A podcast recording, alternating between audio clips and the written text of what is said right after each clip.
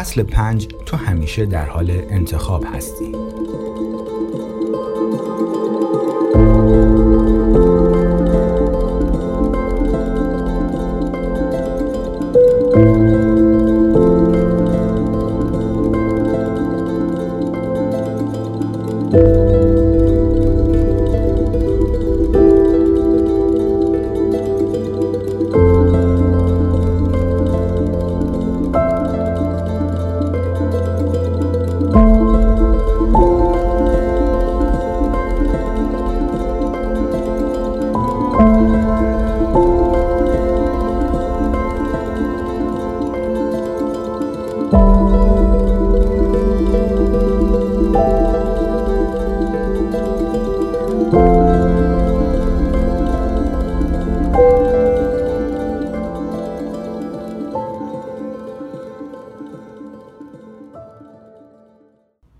تصور کن یک نفر اسلحه رو به سمت کلت نشونه بگیره و بهت بگه باید 42 کیلومتر رو در کمتر از 5 ساعت بدوی. در غیر این صورت خودت و کل خانوادت رو می‌کشه. خب این خیلی تخمیه. حالا تصور کن میری کفشای رانینگ می‌خری ماها تمرین می‌کنی و اولین ماراتون زندگیت رو تموم می‌کنی. در حالی که اعضای فامیل و دوستای نزدیک در خط بایان برات هورا می‌کشن. این می‌تونه یکی از افتخارآمیزترین لحظه های زندگیت باشه. مسافت همون 42 کیلومتره دونده همونه و دردی که توی پاها در جریانه همونه. ولی وقتی آزادانه انتخابش می‌کنی و خودت رو براش آماده می‌کنی به یک لحظه باشکوه و یک نقطه عطف مهم در زندگی تبدیل میشه. وقتی برخلاف میل و ارادت مجبورت کردن یکی از ترسناکترین و دردناکترین تجربه های زندگیت میشه. اغلب اوقات تنها تفاوت میان مشکلی که ما رو دردمند می‌کنه و مشکلی که ما رو قدرتمند این حسه که ما انتخابش کردیم و مسئولیتش بر عهده خودمونه. اگر در وضعیت کنونیت احساس بدبختی می‌کنی احتمالا دلیلش اینه که حس می‌کنی بخشهایی از ماجرا از کنترلت خارجه و مشکلی داری که از حل کردنش عاجزی. مشکلی که یه جورایی به تحمیل شده و تو انتخابش نکردی. وقتی حس می‌کنیم که خودمون مشکلاتمون رو انتخاب می‌کنیم احساس قدرت می‌کنیم. وقتی حس می‌کنیم که مشکلاتمون رو برخلاف اراده خودمون بهمون به اجبار کردن احساس قربانی بودن و بدبختی می‌کنیم. انتخاب. ویلیام جیمز مشکلات جدی داشت. مشکلاتی خیلی جدی. اگرچه از خانواده ثروتمند و شناخته شده بود ولی از بد به تولد مشکلات جسمانی زیادی داشت که دهنش رو سرویس کرده بود. چشماش یه داستانی داشتن و بچه که بود موقتا نابینا شد.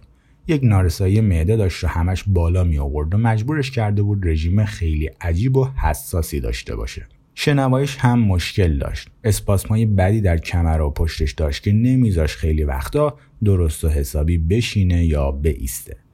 به خاطر این مشکلات جسمانی جیمز بیشتر وقتش رو توی خونه میگذرون دوستای زیادی نداشت. درس و مشقش هم چنگی به دل نمی‌زد. عوضش روزهای زیادی رو به نقاشی کردن سپری کرد. این تنها کاری بود که بهش علاقه داشت و تنها کاری بود که به نظر خودش توش خوب بود.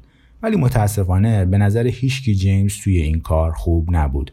وقتی به دوران بزرگسالی رسید کسی کارهاش رو نخرید و همینطور که سالها میگذشتن پدرش که یک تاجر پولدار بود شروع کرد به سرکوب زدن که تو تنبلی و بیاستعدادی و فلانی و بیساری. حالا از اون طرف داداش کوچیکترش هنری جیمز به یک رمان نویس مشهور در سطح جهانی تبدیل شد. خواهرش الیس جیمز از همین راه نویسندگی زندگی خوبی برای خودش دست و پا کرد. ویلیام گاو پیشونی سفید خانواده بود. از روی ناچاری پدرش یه حرکت زد که آینده این مرد جوان رو نجات بده. در نتیجه از ارتباطاتی که داشت استفاده کرد تا جیمز رو در دانشکده پزشکی هاروارد ثبت نام کنه. پدر بهش گفت که این آخرین فرصتیه که بهش میده که اگه به این هم گن می‌زد دیگه هیچ شانس و امیدی براش متصور نیست. ولی جیمز هیچ وقت توی هاروارد احساس راحتی نکرد و اونجا رو خونی خودش ندونست. رشته پزشکی باهاش جور در نمی اومد همه اون دوران حس یک آدم قلابی یا یک شیاد رو داشت. از همه اینها گذشته اگه نمی‌تونست مشکلات خودش رو حل کنه پس چه جوری می‌تونست امیدوار باشه که توان کمک به دیگران رو داشته باشه؟ یک روز بعد از اینکه از روی بازدید از یک مرکز بیماری روانی برگشت توی دفتر خاطراتش نوشت که با بیماران حس همزاد پنداری خیلی بیشتری داشت تا با دکترها. چند سال گذشت. جیمز رو از دانشکده پزشکی بیرون کردن و این قضیه خیلی رفت رو مخ پدر. ولی جیمز به جای اینکه با خشم پدر دست و پنجه نرم کنه تصمیم گرفت که دور بشه.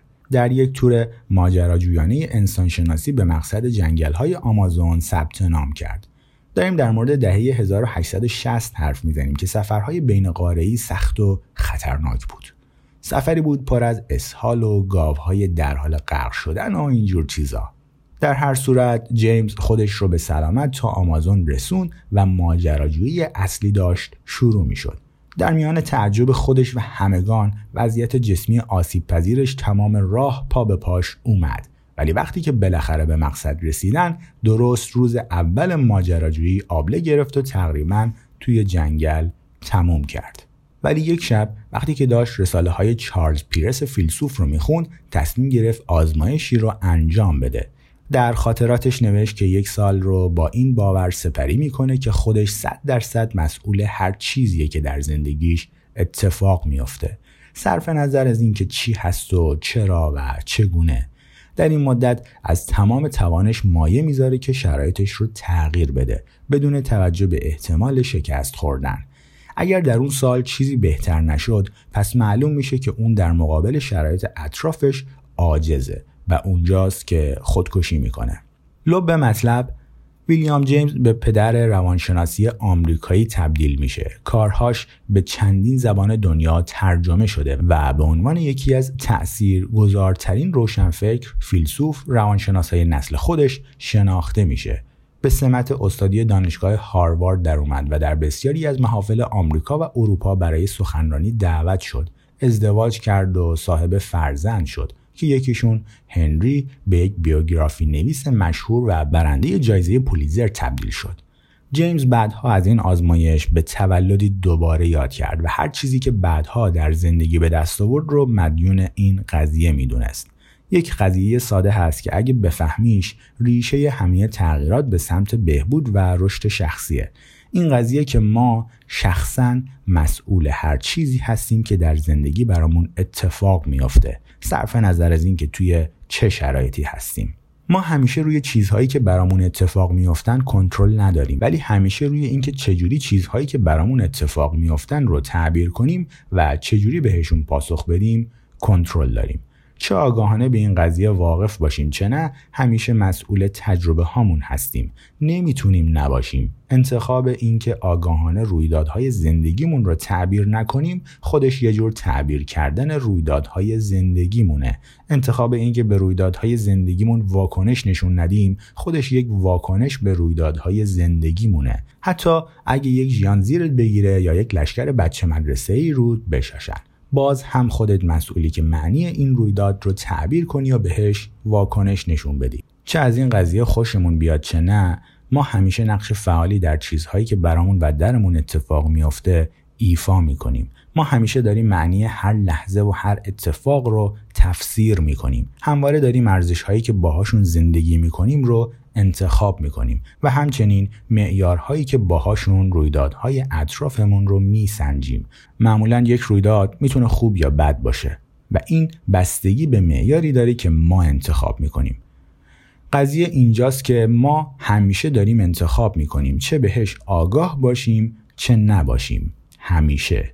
و این یعنی چیزی به اسم همه چیز رو به تخمت بگیری وجود نداره. این قضیه غیر ممکنه. آدمیزاد باید به یک چیزی اهمیت بده. اینکه برای هیچ چیزی تره خورد نکنی خودش یعنی برای یک چیزی تره خورد کردی. سوال اصلی اینه که داریم چی رو انتخاب می‌کنیم که تره هامون رو براش خورد کنیم؟ چه ارزش هایی رو انتخاب می‌کنیم که کارهامون رو بر اون اساس انجام بدیم؟ چه معیارهایی رو انتخاب می‌کنیم که زندگیمون رو باهاش بسنجیم و آیا اینها انتخابهای خوبی هستن؟ ارزشها و معیارهای درست درمونی هستن؟